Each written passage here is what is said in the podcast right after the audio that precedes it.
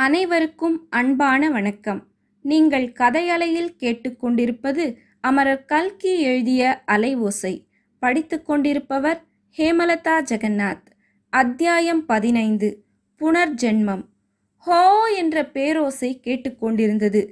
சிறிது நேரம் வரையில் அந்த ஓசையைத் தவிர வேறு சத்தம் எதுவும் கேட்கவில்லை. வேறு நினைவு ஏதும் ஏற்படவில்லை. அது என்ன சத்தமாயிருக்கும்? என்று சீதா யோசித்தாள்.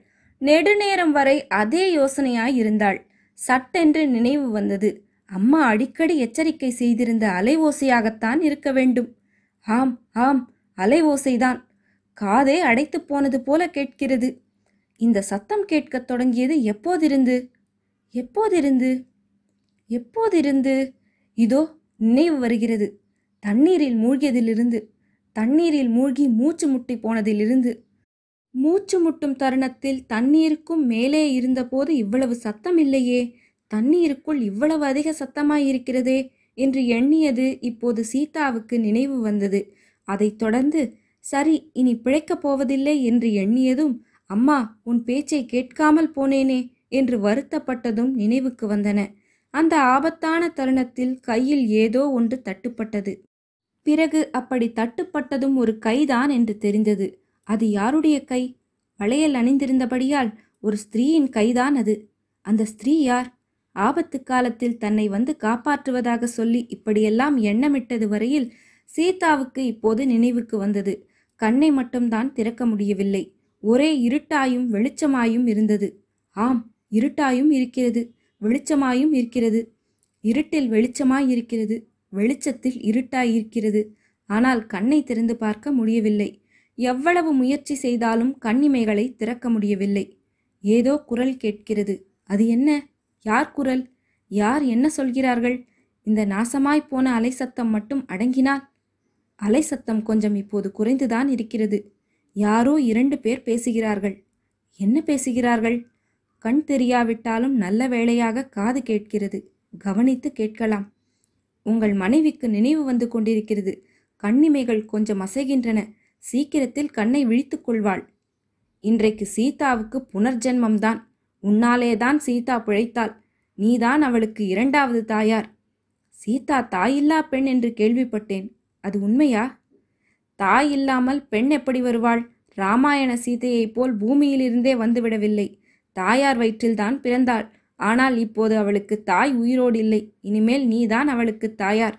அப்படியே ஆகட்டும். சீதாவுக்கு நான் தாயார் என்றால் நீங்கள் எனக்கு மாப்பிள்ளையாக வேண்டும். அழகான மாப்பிள்ளை நீங்கள். கட்டிய மனைவி தண்ணீரில் மூழ்கிக் கொண்டிருக்கையில் படகிலிருந்து இறங்காமல் இருந்த மாப்பிள்ளை. அதற்கு நீதான் காரணம். பலாத்காரமாக இரண்டாயிரம் ரூபாய் பணத்தை என்னிடம் கொடுத்து விட்டாய். அதை சட்டைப்பையில் வைத்துக்கொண்டு எப்படி தண்ணீரில் திடீரென்று குதிக்க முடியும்? அந்த முட்டாள் படகுக்காரன் உளறியதை நீ புரிந்து கொள்ளவில்லை போலிருக்கிறது. இந்த ஏரியில் எங்கேயும் கழுத்துக்கு மேல் தண்ணீர் கிடையாதாம். சீதா தற்கொலை செய்து கொள்ள எண்ணி இருந்தால் கூட சாத்தியமாகிறாது போதும் நிறுத்துங்கள். சீதாவுக்கு பிரஜை வந்து கொண்டிருக்கிறது. சீக்கிரம் உங்களுடைய மடியில் எடுத்து போட்டுக்கொள்ளுங்கள் அவளுக்கு நல்ல நினைவு வரும்போது என்னுடைய மடியில் அவள் படுத்திருப்பதையும் உங்களுடைய உடுப்பு கூட நனையாமல் இருப்பதையும் பார்த்தால் ஒரு நாளும் உங்களை மன்னிக்க மாட்டாள். உனக்கு தெரியாது தாரிணி உனக்கு தெரியாது. எங்கள் ஊர் பெண்களுக்கு எவ்வளவு தூரம் மன்னிக்கும் சக்தி உண்டு என்பது உனக்கு தெரியாது. மேலே கண்ட சம்பாஷணையில் எல்லா விவரங்களும் சீதாவின் மனதில் பதியவில்லை. சில சில வார்த்தைகள் தான் பதிந்தன.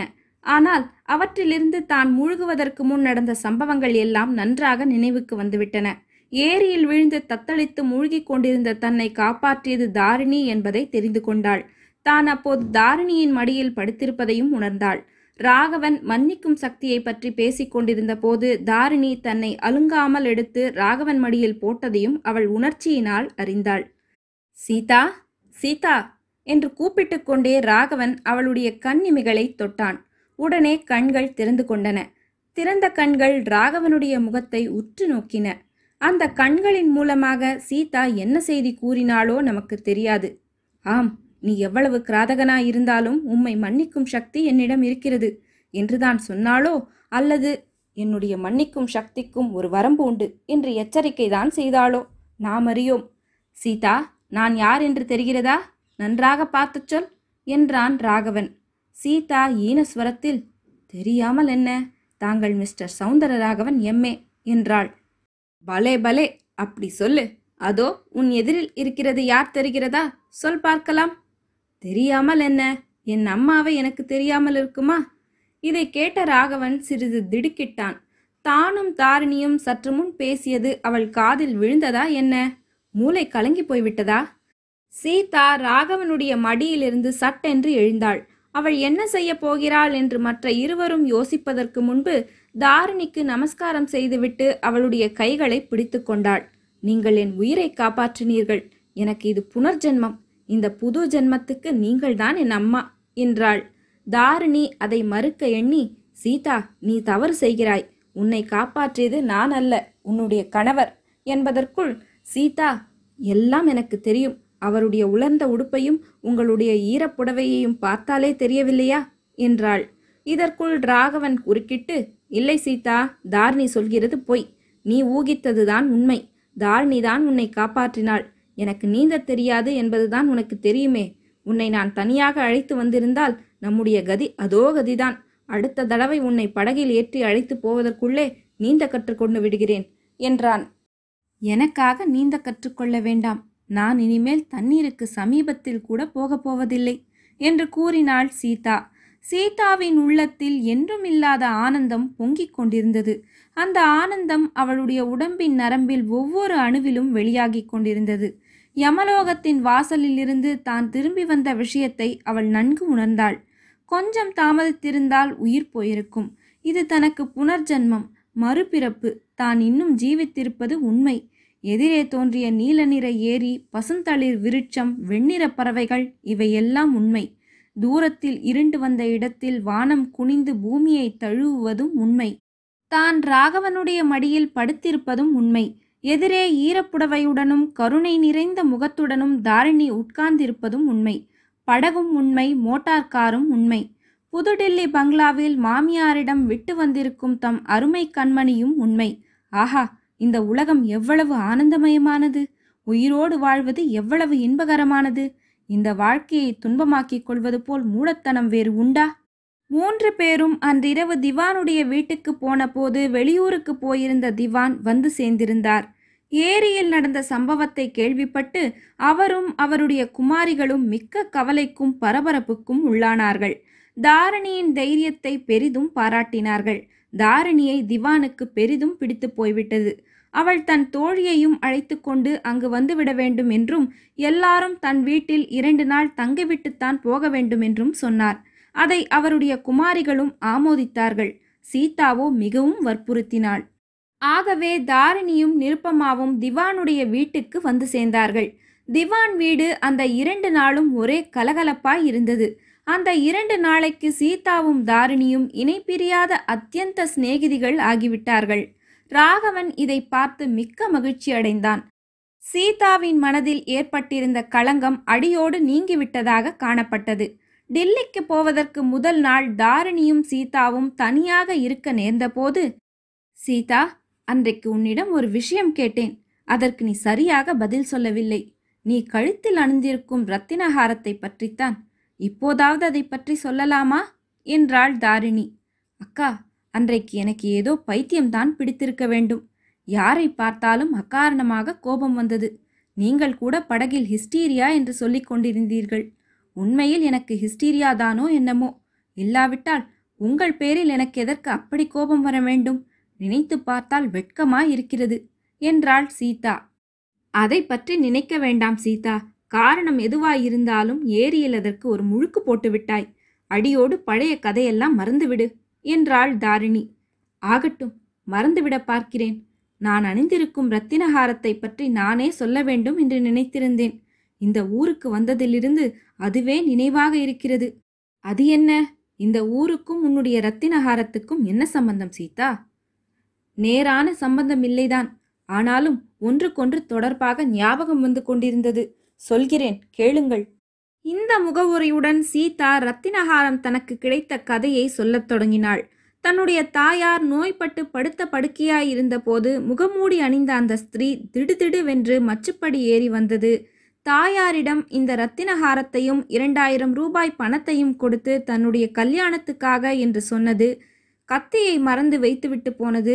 திரும்பி வந்து கத்தியை எடுத்துக்கொண்டு தன்னை கட்டி முத்தமிட்டு போனது ஆகிய எல்லா விவரங்களையும் சொன்னாள்.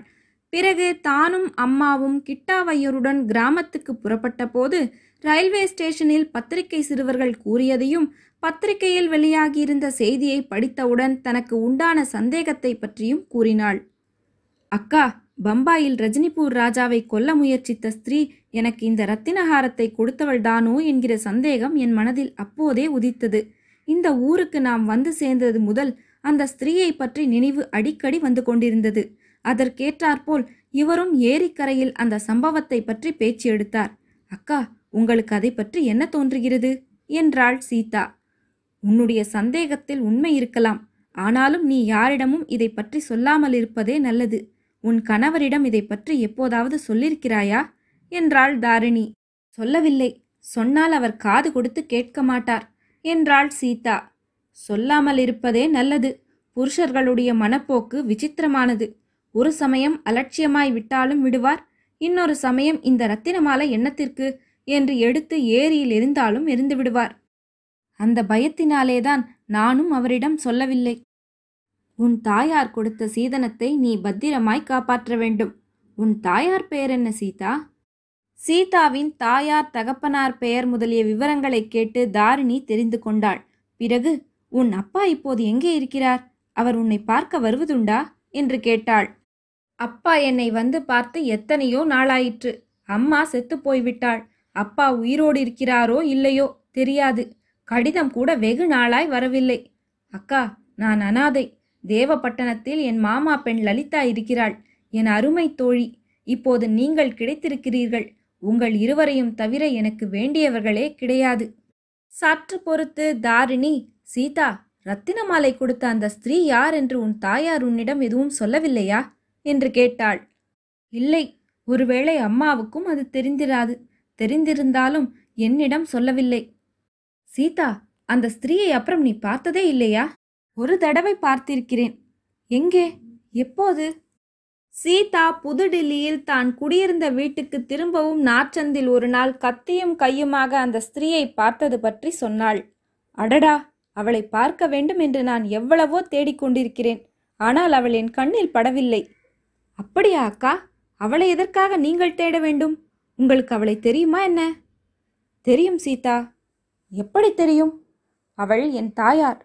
ஒரே ஆச்சரிய கடலில் மூழ்கிப் போனாள் சீதா. தாரிணியை வெறிக்க பார்த்தாள். இப்போது தெரிகிறது உண்மை.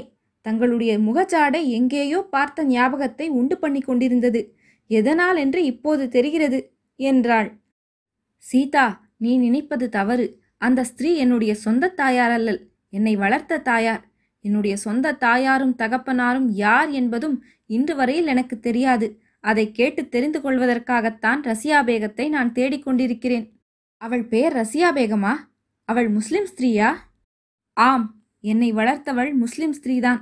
நாலு வருஷத்துக்கு முன்னால் நான் பீகாருக்கு போயிருந்தேன். அங்கு பூகம்ப விபத்துக்கு உள்ளானவர்களுக்கு தொண்டு செய்வதற்காக. அந்த சமயம் ரசியா பேகம் ரஜினிபூர் ராஜாவை கொல்ல முயற்சித்ததற்காக இரண்டு வருஷம் சிறைக்கு போய்விட்டாள். விடுதலை அடைந்த பிறகு எவ்வளவோ தேடியும் பார்க்க முடியவில்லை.